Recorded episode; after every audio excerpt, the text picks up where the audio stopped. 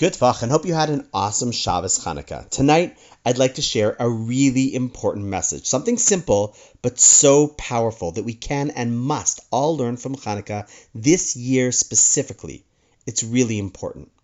As we know, Hanukkah is a time when we light candles. A candle brings light and warmth, and those things brings joy into one's life. As we say in Yiddish, a lichtige and a freilichen Hanukkah, a Hanukkah of light and a Hanukkah of joy. However, as we also know, Hanukkah is being celebrated very differently this year. Definitely not with the usual family get togethers, and for many, very alone. It is not an easy Hanukkah, and I struggled with what we can do to help others feel the warmth until I watched as my daughter lit our shamish and then used it to light her candle. That's when it hit me. The power of the light of a candle, the endless power of a flame, is not simply its own ability to illuminate, but its ability to generate more light as well. By reaching out to another and sharing its light, each flame enables another candle to glow as well. You know, back in the 70s, there was a popular phone commercial with the jingle Reach Out and Touch Someone. It was true then, and it's even more true now.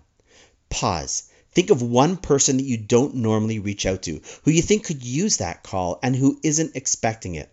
And then call them, or FaceTime, or Zoom them. The message and the miracle of Hanukkah and the candle is that when you reach out and touch someone, they too begin to shine. And chances are, just like on Hanukkah, each day you will add more and more light into the lives of others. Because at the end of the day, everyone listening to this could be a shamish for someone else, no matter what age because being lit feels great, but lighting another feels even better. On Hanukkah, it is really important to not only use a shamish, but to be one as well. Please, let's do our part to spreading the light. Make that call and maybe share this podcast with someone else so that they'll make a call as well. This is how one candle can start to illuminate the worlds of so many others.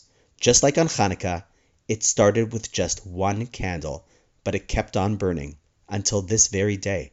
So be a shamish. Make that call. And on that note, have a happy Hanukkah, and I look forward to seeing you tomorrow.